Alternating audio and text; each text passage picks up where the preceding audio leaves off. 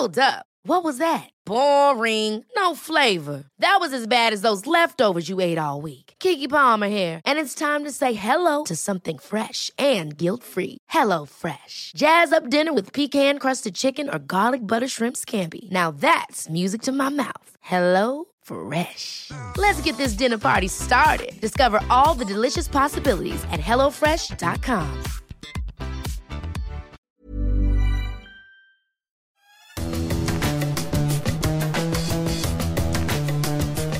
Salut à tous et bienvenue dans les fous du volant pour évoquer l'actualité de la Formule 1 avec euh, mon collègue Stéphane Vrignot. Salut Stéphane, en forme? Salut Gilles, oui en forme et toi? Eh ben écoute, impeccable. En plus, on a une belle, belle, belle surprise pour ceux qui euh, écoutent le, podcast ou qui euh, regardent notre émission. Deezer, Spotify, Acast, Apple Podcast, toutes les bonnes plateformes euh, pour suivre ce, ce podcast. N'hésitez pas, vous nous donnez 5 étoiles et puis vous vous abonnez. Comme ça, à chaque fois qu'on publie un nouvel euh, épisode, eh bien, ça arrive directement sur votre application. Aujourd'hui, je vous le disais, on a un programme exceptionnel avec un, méga invité, Simon Pagenaud, vainqueur des 500 miles d'Indianapolis en, 2019, qui euh, nous a fait euh, l'amitié, le plaisir, le privilège de partager la moitié de l'émission avec nous. On parlera d'IndyCar, évidemment, et de Formule 1. Euh, beaucoup. On a aussi une activité euh, brûlante, hein, Stéphane, sur euh, le calendrier de la Formule 1 2021 qui a été publié par la Fédération internationale de l'automobile là, il y a quelques dizaines de minutes, j'ai envie de dire, au moment où, on enregistre cette, émission. Et puis on évoquera aussi le cas de Kimi Raikkonen qui se prépare à enchaîner une 19e saison de Formule 1, toujours chez Alfa Romeo. Et on débute donc, Stéphane, si tu le veux bien, par euh, eh bien, cette euh, interview qu'on a fait euh, hier soir. Hein, vous verrez que la lumière n'est pas tout à fait la même avec le décalage horaire. On a enregistré ça un petit peu avant le moment habituel d'enregistrement de, de l'émission avec Simon Pagenaud. Et puis nous, on se retrouve juste après. Et comme promis, on a donc euh, en vedette américaine aujourd'hui avec nous dans les fous du volant, Simon Pagenaud. Mille merci, Simon, d'avoir accepté notre invitation. C'est un plaisir, un, privilège. On est heureux d'accueillir euh, dans, notre, euh, dans notre émission, dans notre podcast, un champion IndyCar en, en 2016, vainqueur des 500 miles d'Indianapolis 2019. Ça faisait un siècle qu'un Français n'avait pas gagné et il est avec nous ce soir. Merci beaucoup, Simon, d'avoir répondu à notre invitation. Alors, il fait jour chez toi. Euh, nous, il fait nuit. Hein. Il y a six heures de, décalage. Merci beaucoup. Bienvenue, Simon, dans les Fous du Volant. Ben, merci, Gilles. Euh, en tant que fou du volant, c'est un peu logique qu'on ait pu se retrouver. Donc, merci de me recevoir, en tout cas. Alors, je fais les présentations. Stéphane Vrignot, Simon Pagenaud, Simon Pagenaud, Stéphane Vrignot. Simon, on, attaque dans le vif du sujet. Huitième du, championnat IndyCar qui, euh, s'est achevé euh, la semaine dernière, il y a une dizaine de, jours. Je sais que tu as enchaîné ensuite avec des, avec des essais. C'est pas une saison. Alors évidemment, il y a eu le Covid, les courses euh, qui ont été déplacées. Euh, c'est pas une saison qui, qui t'a plu. Une seule victoire et huitième place au, classement. C'est ça, ça t'a pas plu? Non, c'est pas une année qui m'a enchanté, on va dire. Ça a été euh, d'un point de vue euh, sportif un peu moyen, euh, très honnêtement. On n'a pas pas trouvé l'équilibre sur la voiture. Il n'y a pas eu d'essai, donc on n'a eu qu'une seule journée et demie d'essai depuis le, début de l'année 2020, dans des conditions difficiles parce que la, la météo à Austin, Texas, était près de zéro, donc les pneus se mettaient pas en route. Enfin bref, on n'a pas réussi. Euh, par rapport aux autres, tout simplement à, travailler aussi bien et à trouver le, comportement dont j'avais besoin sur la voiture pour extraire un maximum de moi-même et de la voiture. Euh, et on, a souffert surtout en, milieu fin de saison, euh, où on n'a pas pu avoir la performance de certains. Donc, résultat huitième, ouais, décevant, avec un peu de malchance, quelques accrochages, quelques, quelques différences par rapport aux années précédentes. Euh, mais le gros, euh, le gros de la saison, ça a été le manque de communication, tout simplement avec mon ingénieur, avec mon équipe, à cause, je dirais, des conditions dans lesquelles on était, peu d'essais, impossible d'aller à l'écurie euh, de façon à respecter les, précautions sanitaires. et ça a été une saison différente auquel j'ai eu du mal à m'adapter.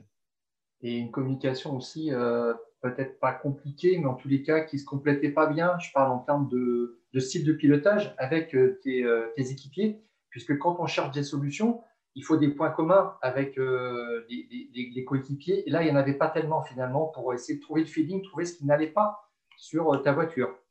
Oui, c'est ça, Stéphane. C'est euh, alors je compare souvent la course automobile à, trouver la bonne chaussure. Donc en fait, quand on est à l'aise dans une, dans une chaussure, on n'a pas envie d'en changer.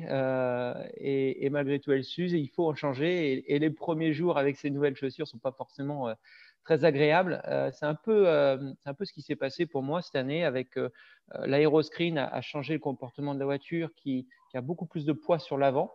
Et en fait, ça rajoute énormément de stabilité sur les freinages et, les, sorties de virage. Mais par contre, ça ajoute énormément de sous-virage, donc le train avant qui glisse, au milieu du virage. et, personnellement, c'est par rapport à mon style de pilotage, c'est quelque chose dont je souffre énormément d'avoir du sous-virage au milieu et, et j'arrive pas à extraire le maximum de la voiture dans ces conditions-là. Donc, euh, on a essayé d'adapter, mais mes coéquipiers, eux, euh, ben, tout simplement étaient meilleurs à s'adapter à la voiture que moi et, et arriver à en ressortir du chrono. Moi, j'y arrivais pas. Donc, euh, on a progressé en fin de saison avec des solutions, mais ce n'était pas suffisant pour, pour rattraper les points perdus, mais, mais ça fait partie de la course auto on va expliquer hein, à ceux qui suivent de loin l'IndyCar euh, que tu roules toi pour l'équipe de Roger Penske, qui est un, monument euh, dans, les, sports mécaniques euh, américains, et que tu as combien, combien tu, avais de coéquipiers cette, saison? Parce que c'est pas comme en Formule 1, il n'y a pas que deux voitures par équipe. Hein. Oui, on était trois voitures à plein temps et Elio Castroneves nous a rejoint pour les 500 matchs d'Indianapolis, donc quatre voitures. L'année prochaine, on sera quatre voitures avec Scott McLaughlin qui est trois fois champion en titre euh, consécutif de V8 Supercar, un pilote exceptionnel qui vient d'Australie. Donc, euh, donc, ça va être intéressant de voir ce qu'il va donner. Et euh, en revanche, du côté de, la, grande équipe rivale, Chip Ganassi Racing, on a réussi à bien s'adapter puisque Scott Dixon est allé chercher un, sixième titre. Sa première couronne, je regardais les statistiques avant de faire cette, cette entrevue avec toi, Simon. Premier titre en 2003, c'est colossal. Scott Dixon, sixième titre, vainqueur à Indianapolis en, en, 2008, redoutable.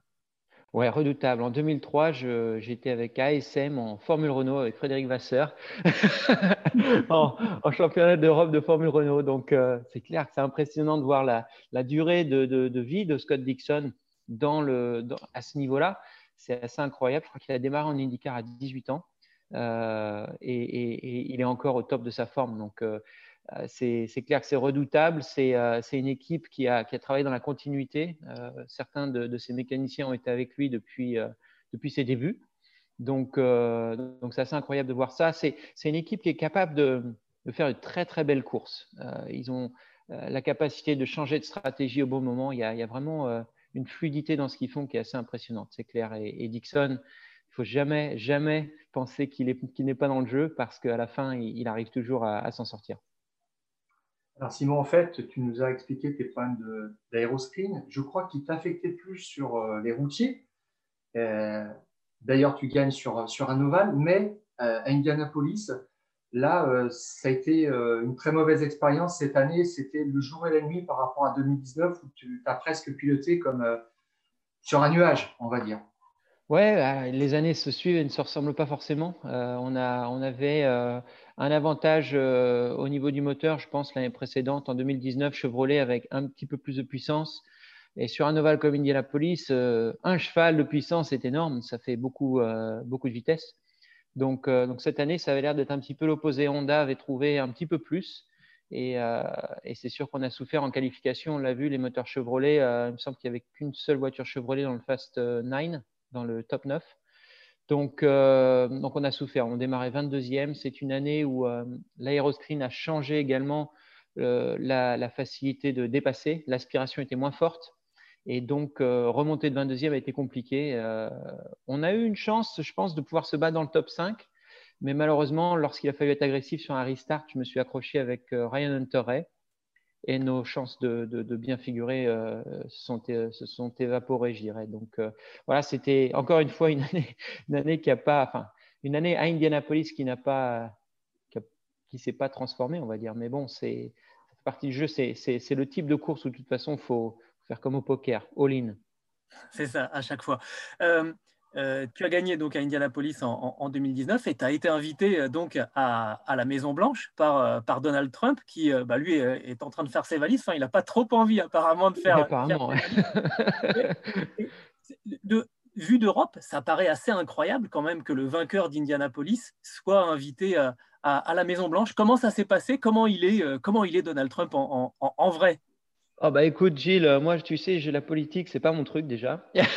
on, on, parle pas de ça, on parle voilà, c'est quand même quand même le président des États-Unis. Je pose les choses déjà. Je, la politique, c'est pas mon truc. Euh, je trouve que ça divise beaucoup trop les gens et c'est dommage. Je suis quelqu'un de très spirituel, donc forcément euh, la politique ne rentre pas forcément dans mon schéma de vie. Mais c'était c'est un honneur évidemment d'aller à la Maison Blanche de par l'histoire, de par euh, ce que représente la Maison Blanche pour un Français, euh, de se dire que euh, en démarrant à Montmorillon au circuit du Val de Vienne et puis ensuite dans les championnats internationaux en Europe, je me suis retrouvé à la Maison Blanche en tant que vainqueur de la plus grande course au monde, les 500 miles la police C'est extraordinaire. C'est vraiment pour eux, c'est le joyau de la course automobile. C'est c'est la plus grande course du monde. Donc euh, forcément, c'est comme de gagner le Super Bowl. Donc le Super Bowl, c'est le, football américain. Et, euh, voilà, euh, Donald Trump invite les champions à le rejoindre pour, pour célébrer la victoire. Donc pour mon équipe, évidemment, mes, mécaniciens, c'est incroyable de pouvoir rencontrer un président des États-Unis. pour moi, c'était encore une fois un honneur et, et j'étais fier de représenter la France dans un moment comme celui-là. Est-ce qu'il s'y connaît un petit peu en, en sport, en sport auto quand même. Est-ce qu'il t'a eh ouais, question Alors, j'étais étonné parce qu'on a eu une discussion, euh, pas de politique, hein. non, non, euh, je répète, mais on a, eu une discussion euh, normale. C'est-à-dire qu'il avait suivi la course et il a été fasciné par les derniers, la stratégie, ma stratégie dans les 13 derniers tours. Et, et, il était au, apparemment, il était au Japon à ce moment-là, il a suivi la course et je l'ai eu au téléphone après l'arrivée donc, euh, il, a, téléphoné à Roger Penske pour m'avoir au téléphone et, me féliciter. Et il était fasciné par euh, cet échange avec Rossi, comment ça s'était passé euh, et comment j'avais fait cette stratégie dans ma tête de, finir devant. Donc, il voulait tout savoir. Il voulait savoir ce qui me passait par la tête au moment où Rossi me double à deux tours de l'arrivée. Est-ce que je savais que j'allais le redoubler? Est-ce que comment, comment je savais que ça allait se passer? Et, c'était fou parce que c'est rare d'avoir quelqu'un d'aussi important qui, s'intéresse euh, en détail comme ça euh, à une course automobile ou, à ce que j'ai pu faire. Donc, donc c'était une conversation intéressante puisque les deux parties étaient intéressées. Donc, donc ça, c'est pour moi, ce sera un bon souvenir malgré tout, malgré tout ce qu'on peut dire de lui. Ça sera ah un beau souvenir de dire j'ai discuté avec le président des États-Unis. Voilà, puis on, retiendra From Rio to the White House. Exactement. Bon, on, va s'arrêter là pour cette première partie euh, de, notre interview avec, euh, Simon Pagenaud. Euh, je le dis pour ceux qui, regardent ou qui écoutent ce, podcast. Et puis, on, va en faire une deuxième partie maintenant. on va parler un peu plus de, de Formule 1, si tu le veux bien, Simon. Avec plaisir, avec plaisir. Alors on attaque tout de suite, on, enchaîne. Euh, on a parlé donc euh, d'IndyCar, euh, des 500 masses d'Indianapolis, de la Maison Blanche, même on va parler Formule 1. C'est ce dont on parle nous chaque semaine, Simon, dans, dans, les fous du volant.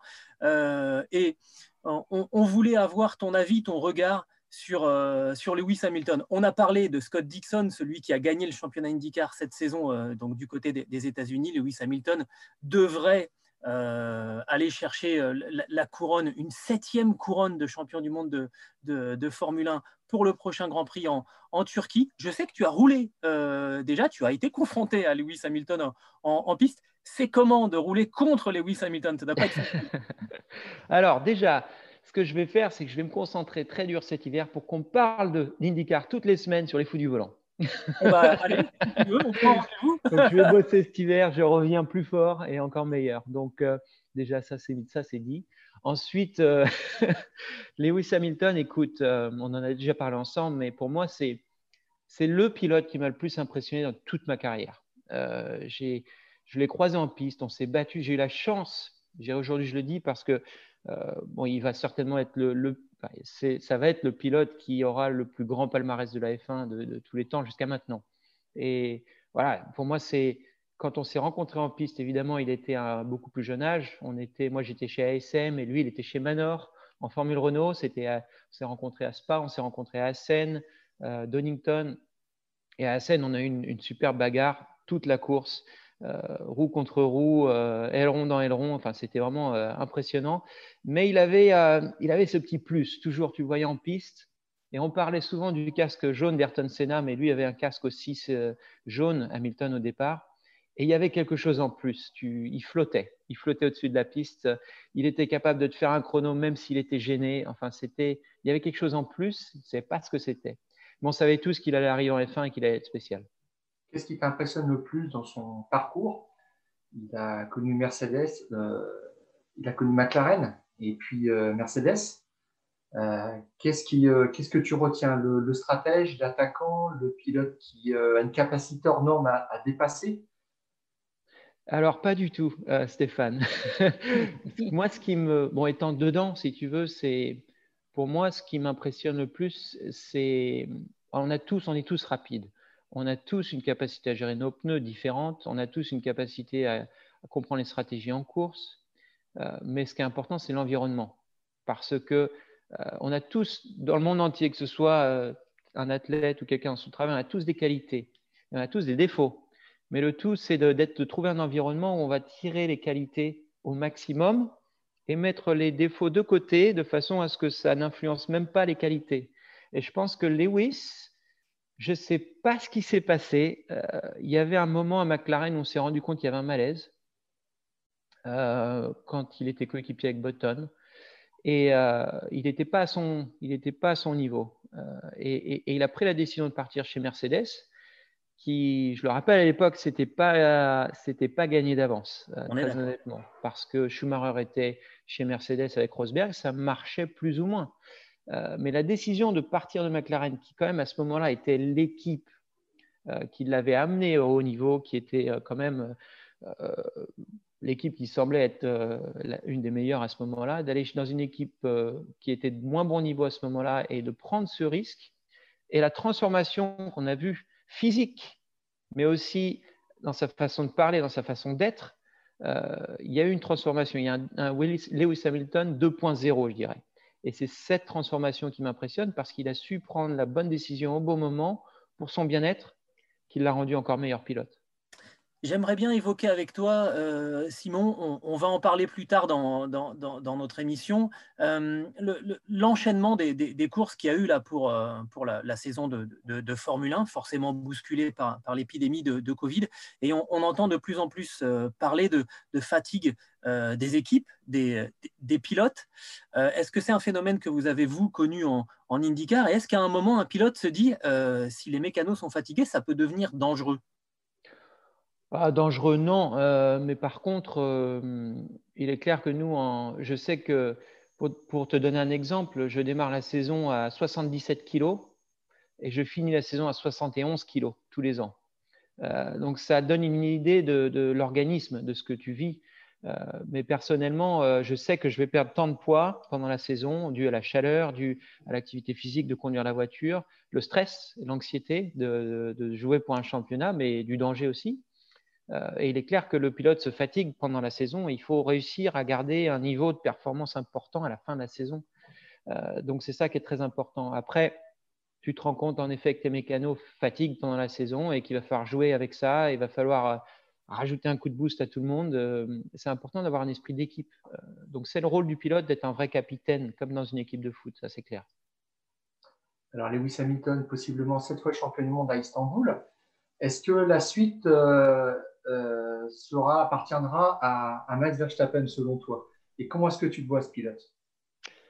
Alors Max Verstappen, euh, c'est vrai qu'il est, euh, impressionnant. je pense qu'il il est capable de conduire une voiture survireuse, sous-vireuse, peu importe, il va en tirer un maximum et il le fait avec, il le fait à l'aise, on a l'impression. il, se, il se bagarre bien, il commet quelques erreurs de temps en temps. c'est un peu un, le type de pilote qui passe ou qui casse. Euh, et c'est pour ça qu'il est, euh, je dirais, euh, en termes anglais, excitant à regarder, parce on est, on est tout le temps sur le bord du canapé à se demander ce qui va se passer. Donc, c'est un pilote très intéressant à analyser, en effet. Il a une performance qui m'impressionne. et il est jeune, donc il va progresser. mais je mettrai ma pièce sur un Charles Leclerc. Ah, intéressant. Tu sais qu'on avait fait, euh, on avait fait hein, une émission euh, sur Eurosport.fr justement qui sera le, pilote des années 2020, Charles Leclerc ou, Max Verstappen. C'est intéressant que tu parles de, Charles. Bah, tiens, dis-nous un mot justement sur Charles. Tu nous disais qu'un pilote, ça doit être le capitaine d'une équipe. Lui, en deux ans, il a pris le pouvoir et pas dans n'importe quelle équipe. Hein. La Scuderia Ferrari, il la porte à bout de bras pendant une saison où vraiment la Scuderia est, empêtrée dans des problèmes techniques. Euh, impressionnant aussi le, la carrure de, j'ai envie de dire, de ce gamin. Ouais, c'est euh, vraiment impressionnant ce qu'il a fait, très honnêtement. Euh, il a déstabilisé Vettel, ça c'est clair. Vettel qui peut-être, on parlait d'environnement tout à l'heure, peut-être c'est pas son environnement, c'est peut-être c'est pas l'équipe idéale pour lui par rapport à ce qu'a pu être Red Bull. je pense que on connaît Charles Leclerc parle couramment italien. Et ça a malgré tout une influence sur les mécaniciens, sur l'équipe, sur, la, sur la, culture de l'équipe. Et euh, Charles est très italien quand même. Euh, il, a, il, a, roulé chez Prema. Il a, c'est Prema qui est une écurie italienne à l'origine. Euh, il a fait des championnats en Italie. Je pense qu'il comprend mieux la culture. Ah, c'est un produit de la Ferrari Driver Academy, ce que n'était pas Sébastien Vettel. Mais je crois que Vettel parle aussi couramment l'italien. Mais, mais lui est, vraiment le fils de, de l'équipe. Ouais, je pense que Leclerc a juste exactement, a juste cette, euh, un petit peu à la Lewis Hamilton chez McLaren au départ. Voilà, c'est, euh, je pense que c'est, alors, très honnêtement, je pense que dans, le, dans la course automobile, l'environnement euh, a un gros impact sur les performances. Et Charles Leclerc, il est exceptionnel en ce moment. Alors, on aura une star qui reviendra peut-être en Formule 1, c'est même sûr. L'année prochaine, c'est Fernando Alonso qui est à une victoire de la triple couronne. Euh, Fernando Alonso est champion du monde. Il a gagné les 24 heures du Mans. Euh, il court après cette victoire à, Indy 500. Euh, est-ce que tu peux nous parler de lui Puis de ce retour qu'il va opérer quand même à, 40 ans, est-ce que c'est pas un petit peu compliqué? C'est un gros pari qu'a fait Renault qui viendra Alpine l'an prochain. Alors Fernando, il s'est très bien adapté à la course sur Oval. bon, cette année, c'était un peu plus compliqué. il avait aussi euh, il est dans une équipe qui fonctionnait bien, ils avaient une bonne voiture, mais il s'est retrouvé aussi euh, englué dans le trafic en course. On a d'ailleurs euh, pas mal roulé ensemble et, il est dans une position, il n'y avait pas grand-chose à faire, un petit peu le même type de course que j'ai eu. mais il s'est bien adapté, il, était, il était en rythme. Et je pense qu'évidemment, dans une bonne voiture, comme il l'avait montré la première année, il aurait pu se battre aux, aux avant-postes. Maintenant, j'ai l'impression qu'il s'éloigne un petit peu d'Indianapolis pour revenir en F1. Euh, je pense qu'il est en pleine forme physiquement, il est très motivé toujours, comme on le connaît. Euh, Renault a fait des progrès énormes. Euh, cependant, moi, j'adorais la paire Ricardo-Renault. Je trouvais qu'il y avait un gros, gros potentiel. J'espère que, Fernando pourra porter encore les couleurs Renault comme il a su le faire dans le passé. Mais ça va être quelque chose d'intéressant à regarder. Ça va nous donner un petit peu de baume au cœur, je pense, parce que c'est voilà, c'est de l'histoire, une belle histoire, Renault et Alonso. Donc, moi, je croise les doigts pour que ça se passe bien. Alors, on parle d'un constructeur français, Renault, qui va devenir Alpine en, Formule 1 la, saison prochaine. On a un autre grand constructeur français qui va revenir à la compétition, c'est Peugeot, qui va retourner à, l'endurance. Tu devines ce dont, je vais te, parler, parce que tu as été sur le podium des 24 heures du Mans, à la deuxième marche du, podium, avec une Peugeot. Euh, le retour de Peugeot en endurance, euh, Simon, Simon Pagenaud, je pense à Sébastien Bourdet aussi. on, peut, faire, on peut refaire un, équipage. Ah, écoute, euh, pour moi, les années, donc c'était 2009, 2010, 2011, pour moi avec Peugeot, ce sont des années exceptionnelles. Ce sont, je dirais peut-être dans ma carrière, les meilleures années de ma carrière parce que c'est une période où j'ai beaucoup évolué. C'est une période où j'étais contre enfin contre, avec des pilotes de F1, euh, des anciens pilotes de F1 qui sont arrivés, qui étaient chez Peugeot et contre qui je devais faire mes preuves. Euh, donc ça a été une période euh, fascinante pour moi et puis j'ai énormément appris et où j'ai pu montrer ce que je savais faire. Donc dans une très bonne voiture, en très bonnes conditions. et puis moi, les 24 heures du Mans, c'est la première course que j'ai vue en tant qu'enfant avec mon père. On est allé aux 24 heures du Mans, il me semble c'était en 89, donc j'avais 5 ans. Et donc, c'est une course qui me, qui me, tient énormément à cœur. Euh, j'espère pouvoir revenir. Et puis, évidemment, les, les contacts sont là avec Peugeot. Euh, il y a une histoire, il y a, il y a une sorte d'amour, je dirais, pour la marque. Euh, je suis passionné de, la 205 Rally, de, la 205 mmh. GTI. Donc, donc, il y a un amour de la marque des deux côtés. Et voilà, on verra de quoi le futur est fait. Je ne sais pas pour l'instant, mais il est clair que les, contacts sont là. Mais je ne sais pas de quoi le futur est fait. Et pour l'instant, je suis très concentré sur l'IndyCar. Mais, mais je reviendrai et j'espère pouvoir me battre pour la victoire. Alors Simon, j'aurais aimé savoir aussi euh, quelle est euh, ton appréciation un petit peu de cette américanisation qu'on vit de, la Formule 1 depuis que les nouveaux propriétaires ont racheté euh, les droits commerciaux du, sport en 2017. c'est plus de choses, c'est plus d'ouverture sur les réseaux sociaux. On veut faire un deuxième Grand Prix aux États-Unis. Est-ce que Miami, c'est une bonne idée? On parlait d'un moment de revenir à Indianapolis. Alors, Indianapolis, euh, dont le propriétaire est ton boss, euh, Roger Penske.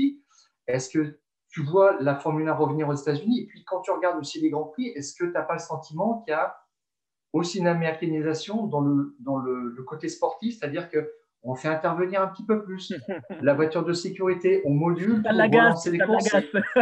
voilà, c'est. Euh, c'est autre chose. Est-ce que tu penses qu'il faut aller finalement vers ça Et puis des, grands prix aussi sur, euh, sur deux, week-ends, enfin changer complètement l'ADN ou le, logiciel de la Formule?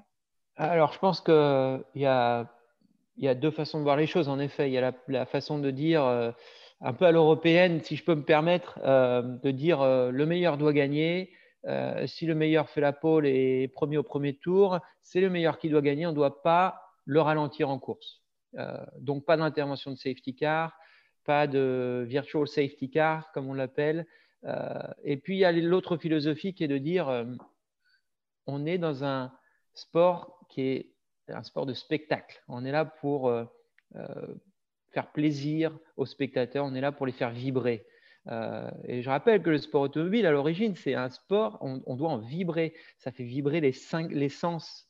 c'est et pour moi, très honnêtement, c'est un peu ma philosophie qui s'est transformée dû à ma venue aux États-Unis et, et, je dirais l'apprentissage de la course à l'américaine. Alors, il est vrai qu'au début, quand j'étais en tête et qu'il y a un drapeau jaune qui sortait, j'étais furieux. je trouvais ça euh, anormal, illogique euh, et presque injuste. Euh, et puis petit à petit, je me suis rendu compte que ça rendait les courses tellement attrayantes, tellement, tellement belles, parce que d'un seul coup, tout était remis à zéro et les spectateurs étaient, euh, étaient, étaient, impatients de voir ce qui allait se passer. Donc euh, euh, voilà, c'est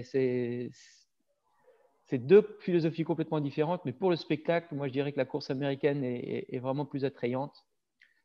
pour, pour le sport en tant que tel et l'ADN du, enfin, ouais, du sport, je dirais qu'à l'européenne, c'est mieux. Ah, on sent qu'il y a une différence de, de culture. Je me permets une dernière question, euh, Simon. Est-ce que, en fait, on n'a on a plus de pilotes américains en, Formule 1. Est-ce que toi, tu en verrais un euh, capable, euh, désireux éventuellement, de venir défier les pilotes de, la Formule 1 Oui, ah oui, c'est sûr. je pense qu'il y a plein de. Honnêtement, on se dit que. Ah, de l'extérieur, on se dit que les, les pilotes de F1 sont les meilleurs du monde. Alors, il est vrai que Lewis Hamilton, c'est le meilleur du monde en ce moment. Ils aiment bien le penser, en tout cas. Mais euh, il y, a plein de pilotes que je vois en, 24 heures de, Daytona. Euh, il y a des pilotes de GT qui sont exceptionnels, qui sont absolument exceptionnels, qui n'ont juste pas eu la chance de pouvoir monter dans une F1 et montrer ce qu'ils pouvaient faire. Il y a des pilotes d'IndyCar aussi qui, devraient avoir leur chance, mais qui ne l'ont jamais eu. c'est comme ça, ça fait partie de la vie. En général, on, a des opportunités ou on les on les a pas. Mais pour moi, un mec comme New Garden aujourd'hui est tellement mûr euh, qu'il mériterait vraiment sa chance de pouvoir monter dans une bonne F1 et de montrer ce qu'il peut faire en tant qu'Américain. Euh, un mec comme Scott Dixon aurait dû avoir sa chance également. Euh, il me semble qu'il a testé pour Williams d'ailleurs à une époque. mais bon, voilà, après, le, pilote d'IndyCar doit aussi changer physiquement parlant parce qu'on est, on est trop musclé en haut du, en haut du, buste et c'est trop lourd. donc, euh, donc, un mec comme New Garden devrait beaucoup changer euh, physiquement parlant, perdre beaucoup de poids pour être euh, au niveau en F1. parce qu'il y a la direction assistée en F1, il y, a, une demande physique qui est différente. Donc voilà, mais ça, ça m'étonnerait que ce soit un problème pour lui. je pense qu'il serait tout à fait capable. Et est-ce que Gene Haas peut changer ça? Parce que quand il est arrivé en Formule 1, il a dit Je suis un petit peu désiré, je ne vois pas de, de jeunes américains capable d'accéder à la Formule 1, mais c'est mon objectif. Est-ce que tu sens un frémissement pour la Formule 1 aux États-Unis et, qui serait porté par, par Haas, qui, serait un point d'ouverture pour des pilotes et refaire une passerelle entre les États-Unis et l'Europe vers la Formule 1 Ouais, je ne connais pas leur agenda très honnêtement, mais euh, je pense qu'en effet, c'est, euh, ça aurait pu être une opportunité. Euh, après, Joseph, par exemple, hein, je parle de Joseph, donc New Garden, de son côté, s'est énormément développé depuis, depuis qu'il est chez Penske, donc ça remonte seulement à 2017. Donc, il me semble que Haas était déjà en, en F1 à ce moment-là. Donc, donc, il y a eu une grosse, grosse évolution de son côté. Euh, et puis peut-être que très honnêtement, il est dans une situation avec Penske aujourd'hui en or, donc euh, euh, vouloir changer pour aller dans une écurie de, fond de plateau, je dirais en F1, c'est peut-être pas très attrayant. Donc je sais pas, je sais pas ce que lui désire non plus, mais personnellement, je sais, je sais comment j'y réfléchirais et pour moi, c'est ce serait plus important de gagner des courses qu'autre chose. Eh ben, on va te missionner alors pour aller lui poser la question de notre part et puis tu, reviens nous reporter ça dans les fous du volant. Mille merci Simon de nous avoir euh, accordé cette, euh, cette entrevue. C'était vraiment un, plaisir. C'est toujours intéressant. On aurait encore 20 000 questions, mais on va. On en a plein. Il y a plein de choses à dire. Euh, bon, on, pourra se refaire ça si ça te dérange pas. Moi, avec plaisir. Avec plaisir. Toujours un plaisir de t'entendre. ce qu'on souhaite surtout, c'est d'être convoqué encore à la, à la Maison Blanche pour rencontrer un nouveau président des États-Unis pour, pour la meilleure des causes. Ce serait parfait. Et voilà, couronne. merci beaucoup. Merci beaucoup, merci à vous et euh, bon courage pour l'émission. Merci à tout le monde de nous suivre et n'oubliez pas l'IndyCar parce qu'il y, a deux Français maintenant en plus avec Sébastien Bourdet. Profitez-en. Bon, quand même un moment, un moment incroyable, Stéphane, hein, sur, euh, sur euh, cette interview de, de, Simon Pagenaud. Il est simple, il est, il, est monumental, ce garçon. Ouais, sans vouloir être trop familier, je dirais que c'est un grand mec. Voilà. Exactement. On va parler du calendrier 2021 de, la Formule 1 qui euh, est tout chaud, même, même brûlant. Euh, c'est la Fédération internationale de l'automobile qui l'a publié euh, sur, sur son site. On a donc 23 dates pour le calendrier 2021. Ça va s'étaler du 21 mars jusqu'au 5 décembre. On commencera comme d'habitude en Australie, on terminera à, Abu Dhabi avec un Grand Prix de France qui est prévu le dernier week-end du mois de, du mois de juin. alors, moi, ce que j'ai noté, euh, Stéphane, eh ben, pas de Mugello, pas d'Imola, pas de Portimao, pas de Turquie. Euh, alors sur les trois premiers, on avait déjà été enthousiasmé de, découvrir ou de retrouver ces, tracés euh, ô combien spectaculaires. la Turquie, on, le retrouvera bientôt. mais en gros, ceux qui nous ont dépannés, eh ben, merci, salut. Oui, c'est ça. Euh, c'est un petit peu d'ingratitude à leur, à leur égard parce qu'ils ont quelque part sauvé le championnat. On a eu 17 dates euh, grâce à eux. Euh, on savait que c'était des one-shots. On revient aux affaires habituelles. Finalement, c'est presque un soulagement de regarder ce calendrier qui a une allure tout à fait normale, qui est presque calqué sur celui de 2019 c'est en fait c'est un calendrier plan A puisque on, a vu hein, que sur les réseaux sociaux tout de suite on dit mais alors euh, on fait comme s'il n'y avait pas d'épidémie. Évidemment il y aura sans doute un, plan B. Pour l'instant on part dans l'hypothèse que tout va bien se passer. On croise les doigts d'ailleurs parce qu'on aimerait bien en sortir et retrouver une activité à peu près normale. Mais alors ce qui nous a tous frappé euh, c'est évidemment euh, l'inflation du nombre de, de grands prix. 23 épreuves sur l'ensemble de la saison 2021. Stéphane, est-ce que euh, du côté des, instances dirigeantes de la Formule 1, on s'est dit, allez, euh, travailler plus pour gagner plus? Oui. je crois que le slogan a encore une longue vie. Euh, c'est l'esprit Bernier Clestone. Hein. On pensait s'en être débarrassé, mais les équipes lui demandaient plus de, retombées financières et Clestone avait dit, j'ai une idée, en fait, on va faire plus de courses, comme ça le gâteau sera plus grand. Moi, je prendrai toujours ma, ma hein, ce qui ne changera pas. Mais le, comme le gâteau sera plus grand, vous en aurez un peu plus. Eh bien, ce système-là continue d'une façon un petit peu curieuse d'ailleurs, parce qu'avec le budget cap, euh, le gâteau va être plus gros et finalement, le promoteur va peut-être en garder un petit peu plus pour lui, euh, parce qu'il donnera maintenant une somme limitée à partir de 2021 aux équipes. Alors, évidemment, cette période de, de, de Covid, euh, c'est peut-être pas exactement comme ça qui va, qui va se passer, mais ce qui va se passer. Mais c'est pour dire que euh, bah, l'inflation profite finalement aux au, promoteurs, euh, bon, ce qui est dans, l'ordre des choses et, du business. Alors, sur les 23 dates, euh, tu, l'as rappelé, Gilles, il y en a une en fait qui est en suspens, c'est le Grand Prix du Vietnam. Et ça, ça ne fait pas tellement les affaires du promoteur, justement, puisque j'ai calculé le prix du plateau sur une saison normale, on va dire avec des jauges complètes euh, du public sur toutes les, pistes.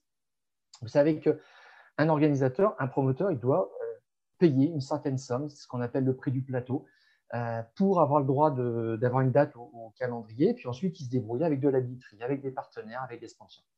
Et bah, le Vietnam, c'est le Grand Prix qui paye le plus, normalement 55 millions d'euros sur un total de 600 millions pile euh, c'est le, prix du plateau. Ça n'a rien d'officiel, mais on est vraiment dans cet ordre d'idées.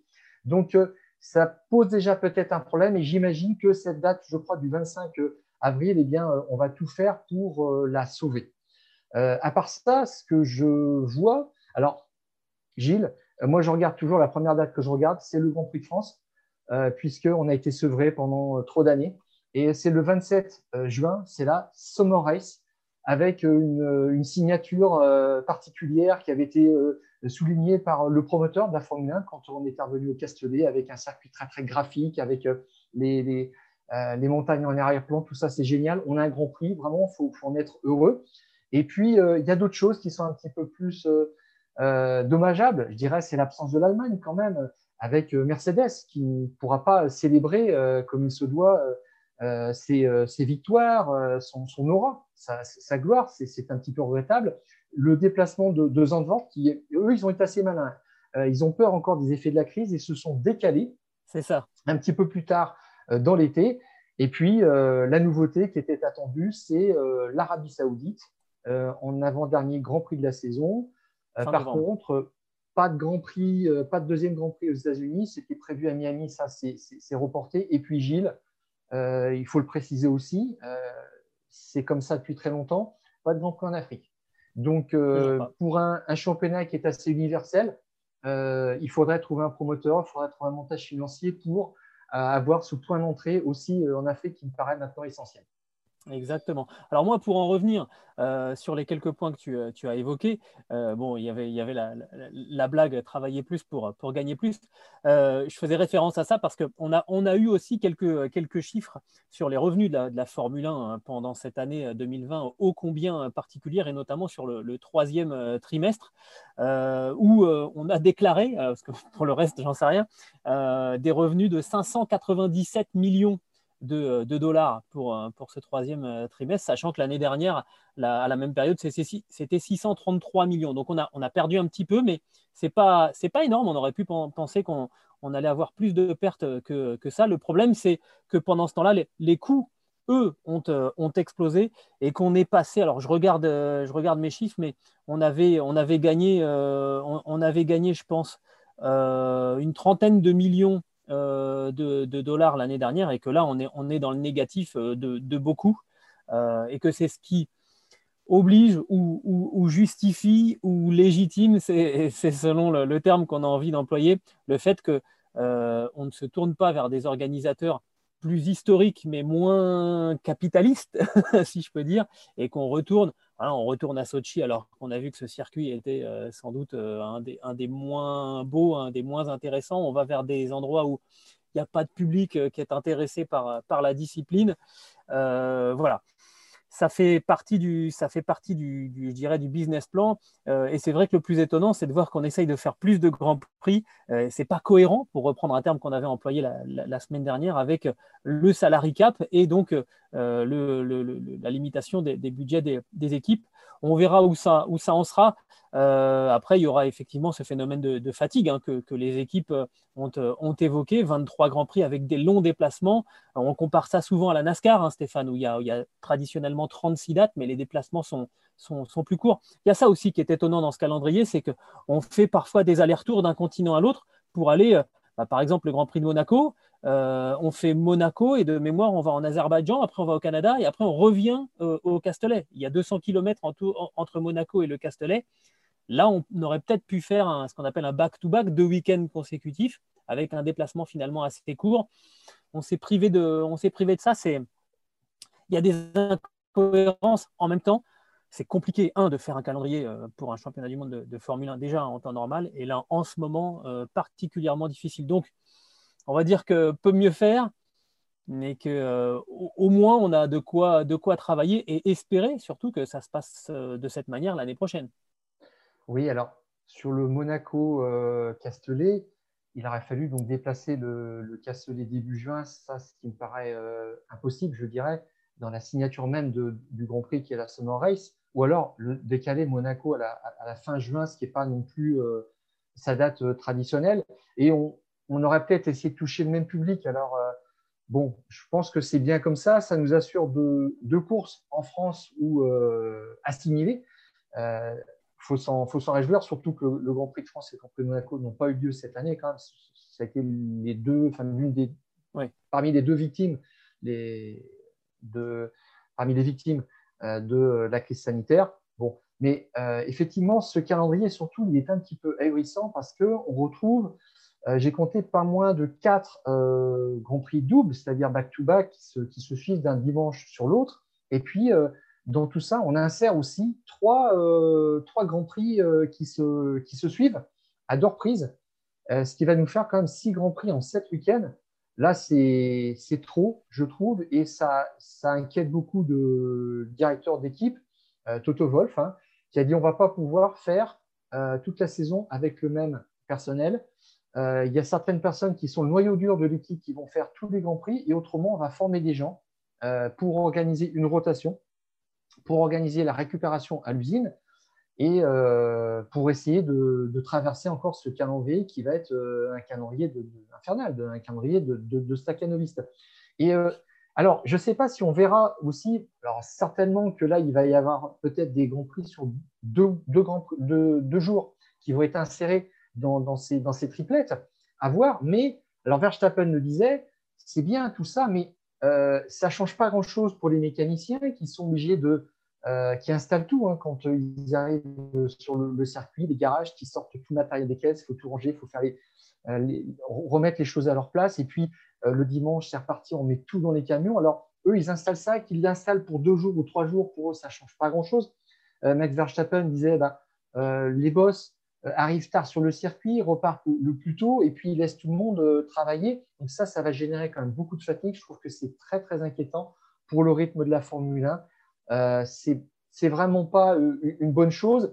Et en termes de coûts aussi, parce que tu en as parlé, Gilles, ça va pas du tout dans le sens de la réduction des coûts. On avait supprimé les tests pendant la saison, on a réduit les tests de préparation à la nouvelle saison en février. Donc, on avait, les équipes avaient supprimé leur, équipe de test parce qu'elles avaient une équipe sur les Grands Prix et une équipe pour faire des tests. Hein, parce que euh, dans les années encore 90 euh, et même début des années 2000, ça testait régulièrement lundi, le mardi après les Grands Prix avec euh, un ou deux pilotes essayeurs. Tout ça, c'est fini. Et on y retourne, on replonge et on fait un, budget cap et on leur redemande de, de, mettre une équipe B en place. Donc, je ne comprends pas bien on verra tout cela, hein, parce que évidemment, tout cela, c'est évidemment euh, assujetti euh, à l'évolution de, la pandémie de, Covid, et puis de, voir si effectivement, si plusieurs équipes euh, rechignent un petit peu, on, peut éventuellement, je pense, en reparler de, ce calendrier. Malheureusement, on n'y est pas encore, et on verra si on a bel et bien 23 dates au terme de cette saison 2021. Le deuxième point qu'on voulait évoquer, Stéphane, euh, pour euh, essayer de, conclure cette émission, c'est la, signature, la prolongation de contrat de, Kimi Raikkonen qui a surpris pas mal de, pas mal de monde parce qu'on sentait euh, finalement le, Finlandais partir vers, vers une retraite plutôt, plutôt bien méritée. Et puis finalement, donc, il a été confirmé comme Antonio Giovinazzi chez, chez Alfa Romeo.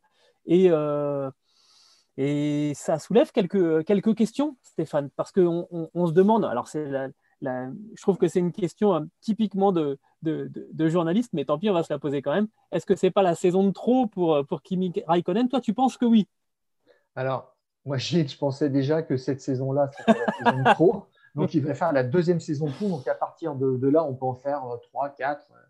Il aura quand même 41 ans au début de la saison. Alors, Alonso aura 39 ans quand il va faire son tour. C'est très très jeune, 41 hein, ans, je tiens à dire. Euh, je suis d'accord avec toi.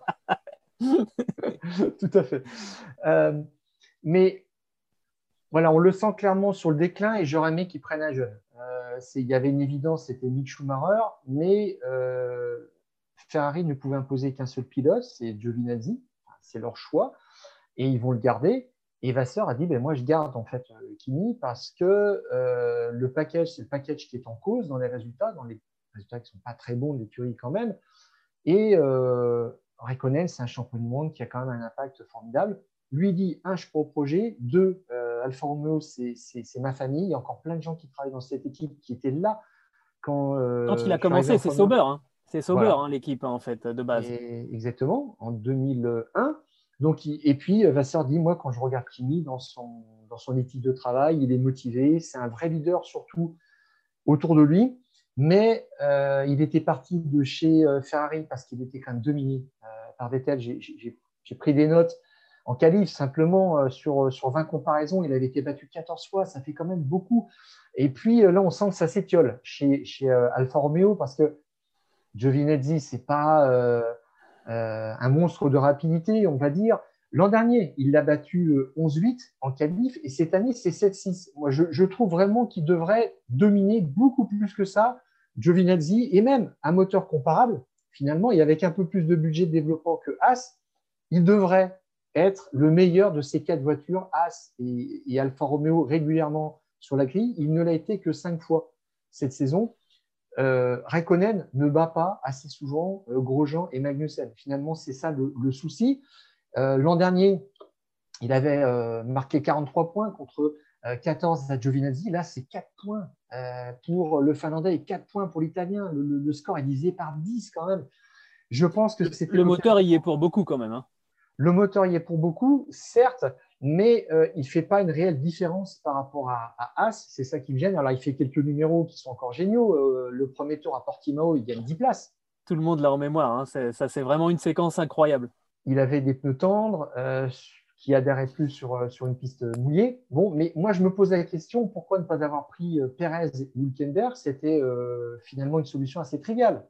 Eh bien, tu vois, je ne suis pas du tout de ton avis parce que je, pensais qu'on allait sacrifier le, soldat Raikkonen pour faire place nette à, à, Mick Schumacher, étant donné que Giovinazzi est, est, backupé par, Ferrari.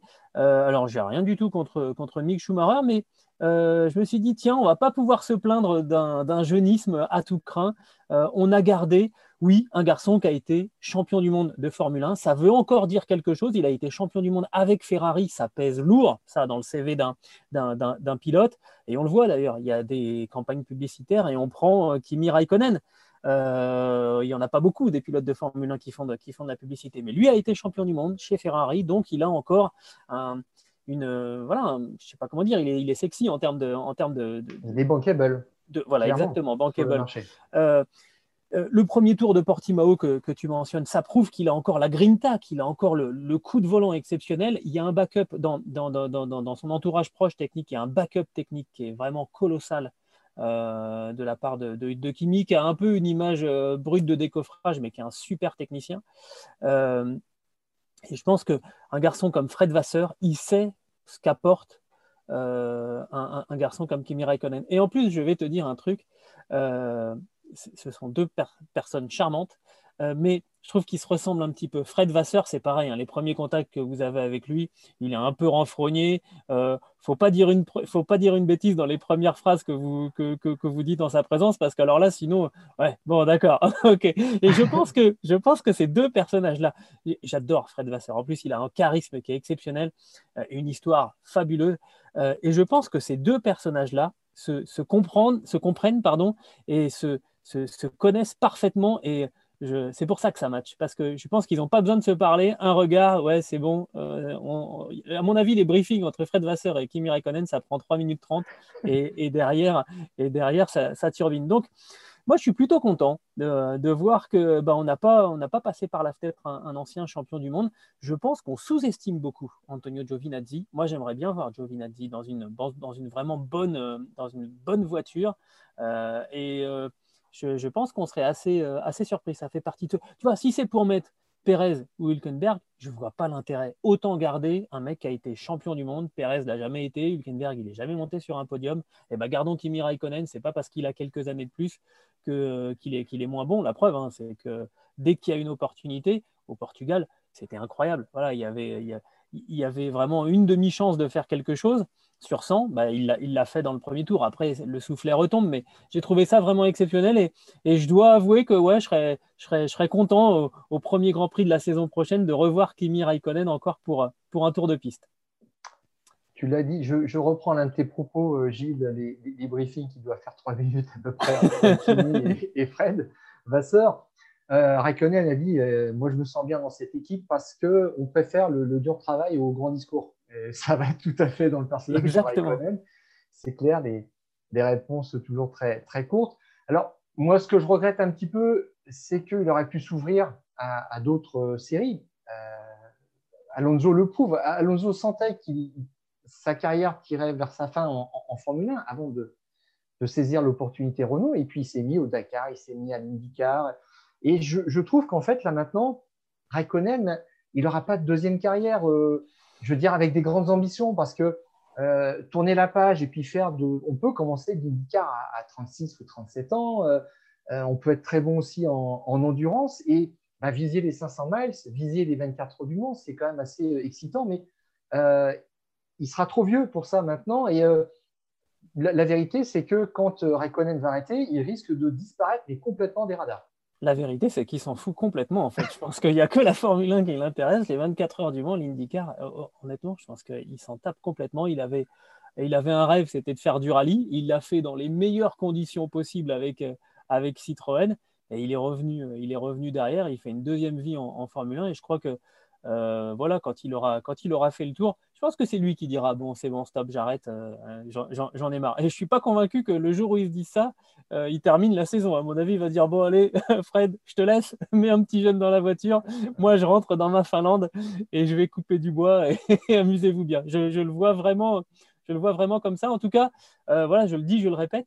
je suis pressé de le, voir voilà, en Australie la saison prochaine en espérant que les progrès du moteur Ferrari puissent lui permettre de jouer un peu plus aux, avant-postes qu'il a fait cette année. Mais ouais, ouais, je dois avouer, je suis, content d'avoir notre vieux Viking sur, sur la grille en 2021. Stéphane, le dernier point qu'on va évoquer juste en quelques secondes, cette quatorzième épreuve de, la saison, le Grand Prix de, Turquie, qui revient au calendrier donc euh, pour la première fois depuis, euh, depuis 2011, euh, et donc un, moment bah, peut-être historique parce qu'après avoir égalé Michael Schumacher en nombre de, victoires un peu plus tôt cette saison, Hamilton va peut-être devenir l'égal du pilote allemand, mais cette fois au nombre de couronnes mondiales. Oui, euh, Gilles, il a 85 points d'avance sur euh, Bottas. Donc, euh, dimanche, après la course, il faudra qu'il en reste 78 parce que même si Bottas arrivait à égalité avec Hamilton, c'est le nombre de victoires qui ferait la différence. Donc, ça signifie, par exemple, que Bottas peut gagner sans faire le meilleur tour en course et Hamilton se contenter d'une deuxième place, donc lui céder 7 points et pas plus pour avoir ce euh, septième titre. Euh, c'est ça, ce qu'il faut retenir. Hein. Deuxième place et Hamilton est, champion du monde. Voilà. Alors après, il y a d'autres combinaisons possibles, mais c'est ce qu'il faut avoir en, tête. Mais euh, moi, je serais surpris que qu'Hamilton se contente d'une deuxième place, vraiment. Et puis au passage, je me souviens juste qu'effectivement, c'est Istanbul aussi en 2006 qui avait montré l'une des facettes du talent prometteur de, d'Hamilton, une remontée euh, du, vraiment du fond de grille jusqu'à la deuxième place, un festival de dépassement. Sur ce circuit, on peut opérer quand même plus de, dépassements qu'à Imola, donc ça, c'est au moins une bonne nouvelle. C'est un des rares circuits dessinés par Hermann Tilke où, figurez-vous, qu'on peut dépasser. Je sais pas, il s'est trompé ce jour-là et il n'a pas fait comme d'habitude et il a fait un super circuit qui tourne à gauche. Hein. D'ailleurs, il y a deux, deux circuits anti-horaires qui vont succéder au calendrier, euh, Imola et donc euh, Istanbul Park. On a tout dit? Si, les horaires. Les horaires. Euh, quand même, première séance d'essai libre, parce que c'est des horaires un petit peu particuliers, vous ne faites pas piéger. Première séance d'essai libre vendredi à 9h, la qualif samedi à 14h, et le Grand Prix, le départ est à 11h10. Hein. donc, il faut, faut, bruncher et enchaîner euh, direct avec, euh, avec ce, 14e Grand Prix de la saison. Est-ce que tu as quelque chose à ajouter, mon cher Stéphane? Ah ben non, écoute Gilles, tu as, tu as tout dit. Donc, on attend avec impatience cette course maintenant et puis euh, qui verra aussi euh, la continuité pour la lutte, euh, la troisième place du championnat entre Renault, McLaren et, Racing Point, et ça, ça va durer jusqu'au bout. Exactement. Ce podcast, il est à retrouver sur toutes les bonnes plateformes, de Deezer à Spotify, en passant par Acast et par Apple Podcast. Donnez-nous 5 étoiles. Euh, abonnez-vous aussi, et comme ça, lors du prochain numéro, ça arrivera directement sur votre application. Stéphane, je te souhaite un bon week-end en, Turquie. On se retrouve la semaine prochaine pour les fous du volant post-Grand Prix de Turquie. Merci d'avoir été avec nous. On coupe le contact.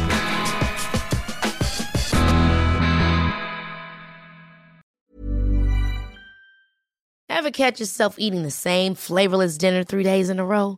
Dreaming of something better? Well, HelloFresh is your guilt-free dream come true, baby. It's me, Kiki Palmer. Let's wake up those taste buds with hot, juicy pecan-crusted chicken or garlic butter shrimp scampi. Mm. Hello Fresh. Stop dreaming of all the delicious possibilities and dig in at HelloFresh.com. Let's get this dinner party started.